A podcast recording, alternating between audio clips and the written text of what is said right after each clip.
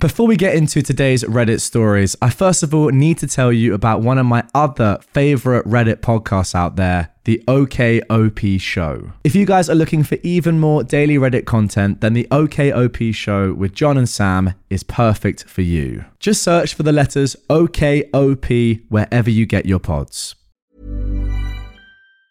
This Mother's Day, celebrate the extraordinary women in your life with a heartfelt gift from Blue Nile. Whether it's for your mom, a mother figure, or yourself as a mom, find that perfect piece to express your love and appreciation. Explore Blue Nile's exquisite pearls and mesmerizing gemstones that she's sure to love. Enjoy fast shipping options like guaranteed free shipping and returns. Make this Mother's Day unforgettable with a piece from Blue Nile. Right now, get up to fifty percent off at Blue Nile dot com. That's Blue Nile dot com.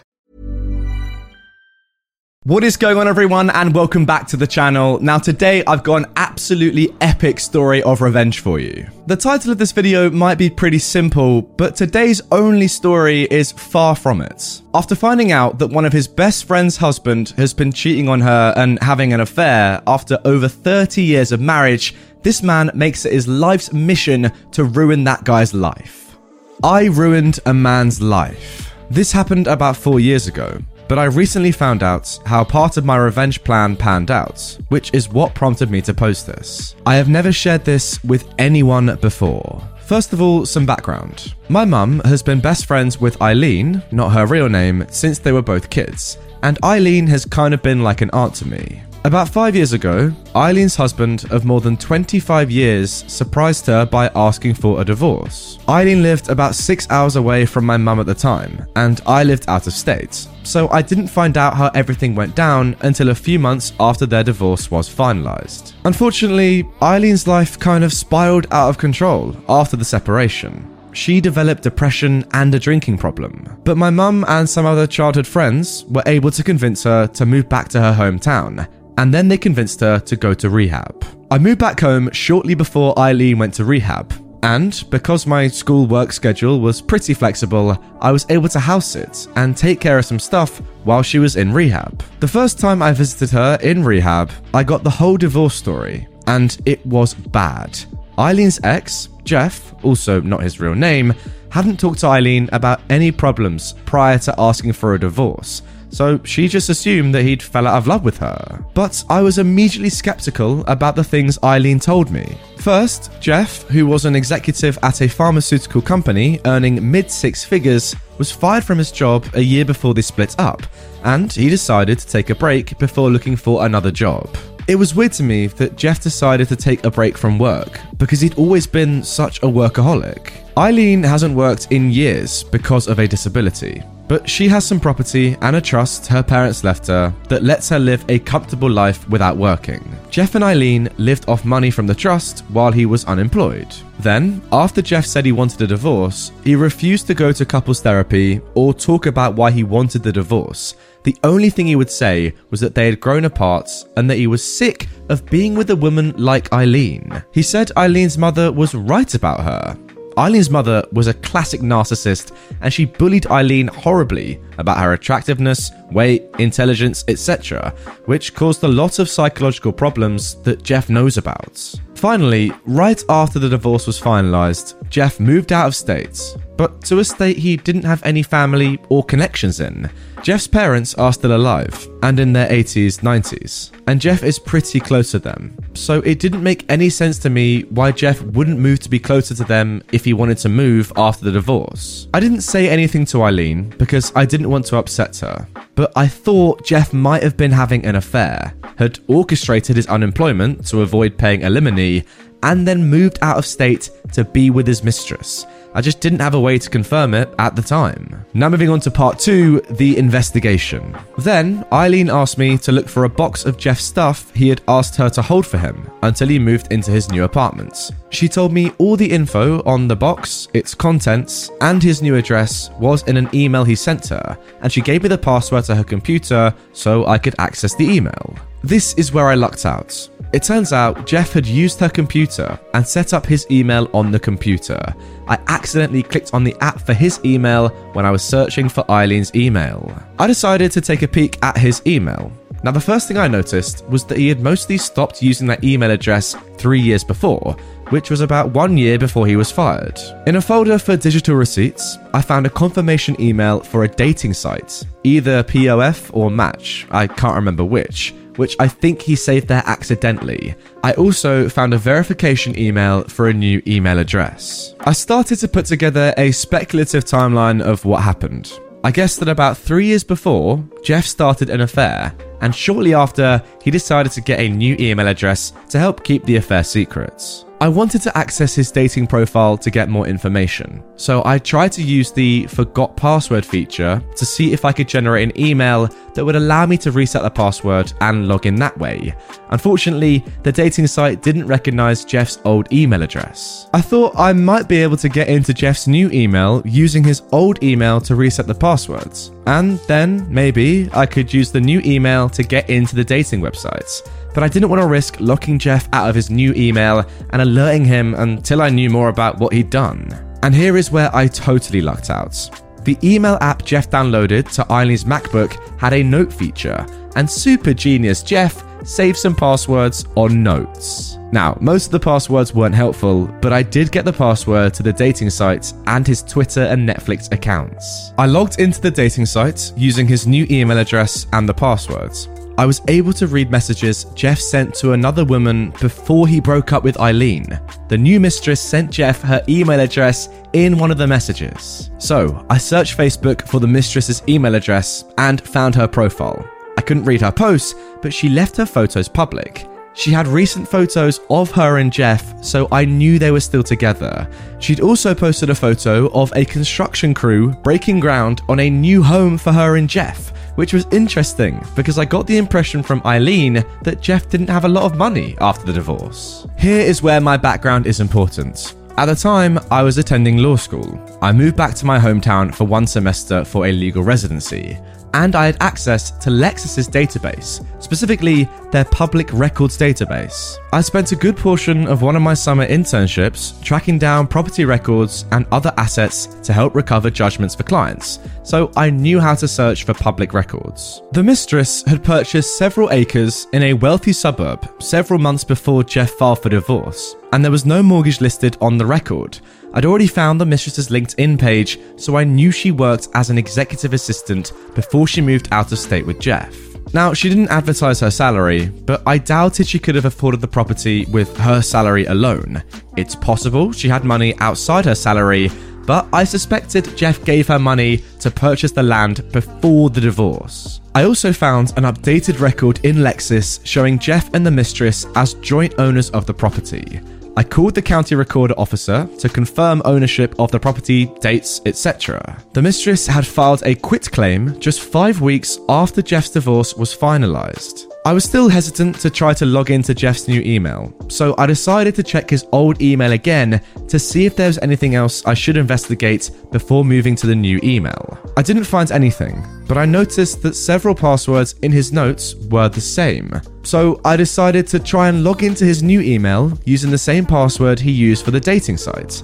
I figured the two accounts were created around the same time, so if he had recycled his password, that was the most likely candidate. It worked. His new email was a goldmine. Because this story is already getting ridiculously long, I'll list some of the relevant stuff I found. Jeff hadn't been fired from his old job.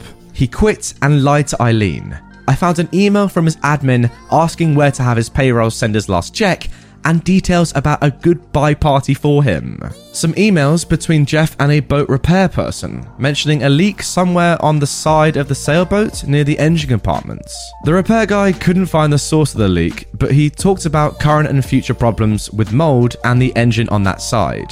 Emails between Jeff and a boat broker, which included the email address of buyers farther down in the string. An emailed report from the boat inspector, which didn't include the leak or any mold damage or potential damage to the engine. Emails between Jeff and his contractor about changes made to the new house's sunroom. Something about a three-season sunroom versus a four-season sunroom, and the construction needing to be modified to deal with the weight of snow. Emails between Jeff and the mistress. They had married.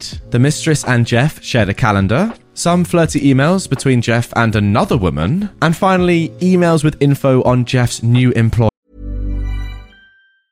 I'm Sandra, and I'm just the professional your small business was looking for. But you didn't hire me because you didn't use LinkedIn Jobs. LinkedIn has professionals you can't find anywhere else, including those who aren't actively looking for a new job, but might be open to the perfect role, like me. In a given month, over seventy percent of LinkedIn users don't visit other leading job sites. So if you're not looking on LinkedIn, you'll miss out on great candidates, like Sandra. Start hiring professionals like a professional. Post your free job on linkedin dot com slash people today. I downloaded all the important emails and their attachments and started thinking about a revenge plan. So then, moving on to part three now, the part you've all been waiting for, revenge. To my mind, everything was fair game. He lied about being fired, so I wanted him fired from his new job. I suspected he hid his money before his separation from Eileen to help pay for his new house, so I wanted him to lose his new house. He cheated, so I wanted to destroy his new relationship. Anything I could do about the boat was an absolute bonus. The easiest place to start was that boat. I had no idea if the source of the leak was found and repaired, or if the leak was verbally disclosed to the buyer, but I figured Jeff was a lying jerk, so odds were fair he hid the info from the new buyer. I sent the emails between Jeff and the repairman and another copy of the inspection to the buyer. I searched Jeff's county court website five, six months later and found out the buyers filed a suit against Jeff and the broker and inspector. Ha! I couldn't figure out how to take or destroy Jeff's house, so I settled for contacting the county inspector's office to complain about the sunroom not being up to code.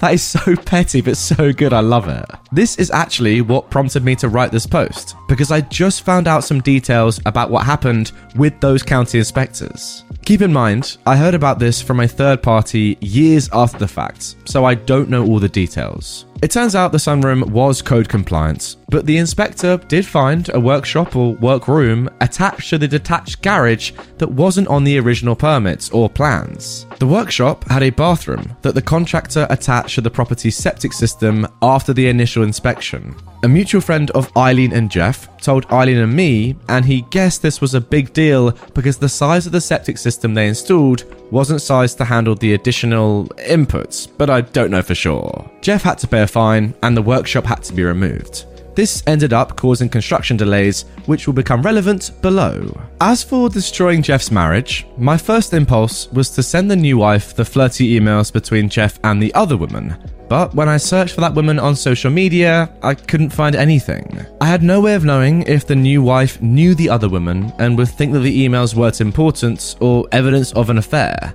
Then, I played around with the idea of updating Jeff's dating profile and sending stuff to his wife. But it would take too long to manufacture a fake relationship with real dates and times, and I was worried that Jeff might get an email alert from the dating site that would clue him in. I ended up just risking that the new wife wouldn't know the other woman. I pretended to be someone concerned about an affair between Jeff and the new woman. Overall, I kept the accusation vague, but I did say Jeff and the new girl went out to eat and to the movies on a few dates where Jeff's share calendar said that his new wife was out of town. I couldn't come up with a way to get Jeff fired. I rechecked his email and calendar over several weeks, looking for something I could use to get him gone. Eventually, my legal residency got too busy to devote much time to revenge, so I decided to just let it go. Eileen recently reconnected with a friend she shared with Jeff, and that friend gave Eileen an update on Jeff.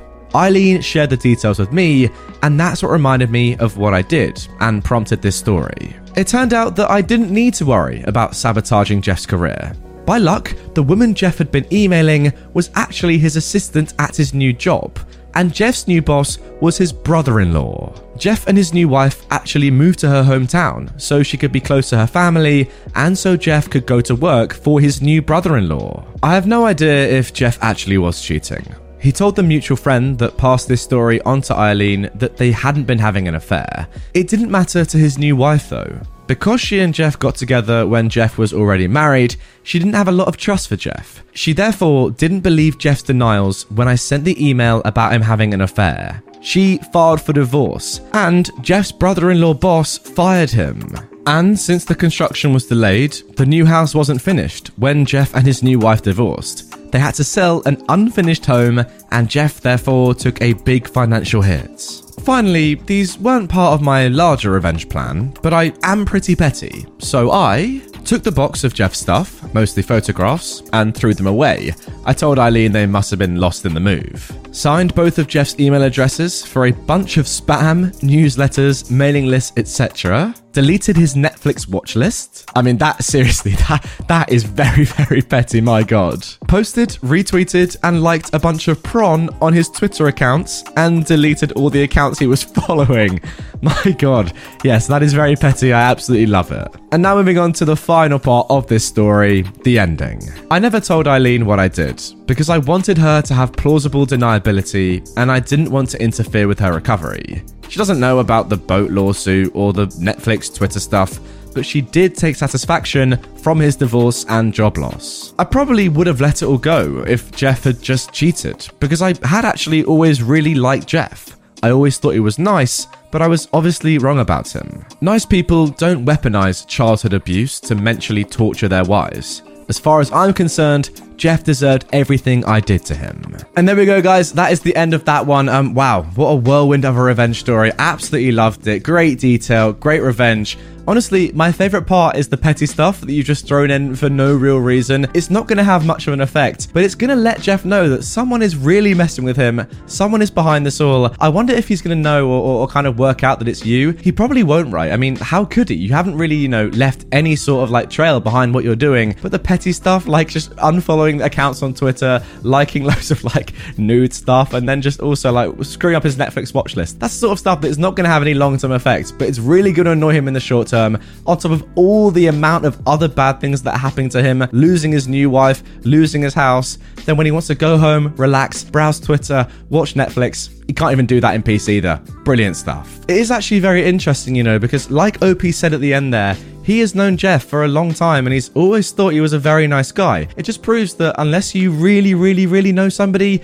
you don't really know them at all, I guess. And as for Eileen, look, I'm just so sorry that she had to go through all of that. I mean, being cheated on is one thing, but then having that cheating husband bring up old childhood trauma just to, you know, stick it to you. Wow, that is something else. Unbelievable. I'm so sorry. Anyway, guys, that is going to do it for this episode of r slash pro revenge. Really enjoyed this story. If you did and you want more, first of all, drop a like on the video. It lets me know that you enjoyed this one. If you want more right away, check out this playlist of all my revenge stories. You know what? I'll put a playlist up here right at the top. And if you want to watch a movie of all my revenge stories, or at least a lot of revenge stories in one video, check out this down here. This is like a long movie. If you're going to sleep or chilling, or you want a longer video, this is the one for you. That's got what? About fifteen plus revenge stories in it. It's brilliant. Check it out.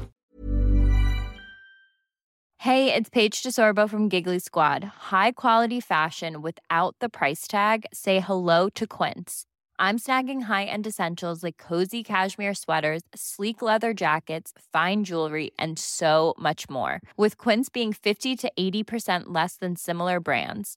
And they partner with factories that prioritize safe, ethical, and responsible manufacturing. I love that. Luxury quality within reach. Go to quince.com slash style to get free shipping and three sixty-five day returns on your next order. Quince.com slash style.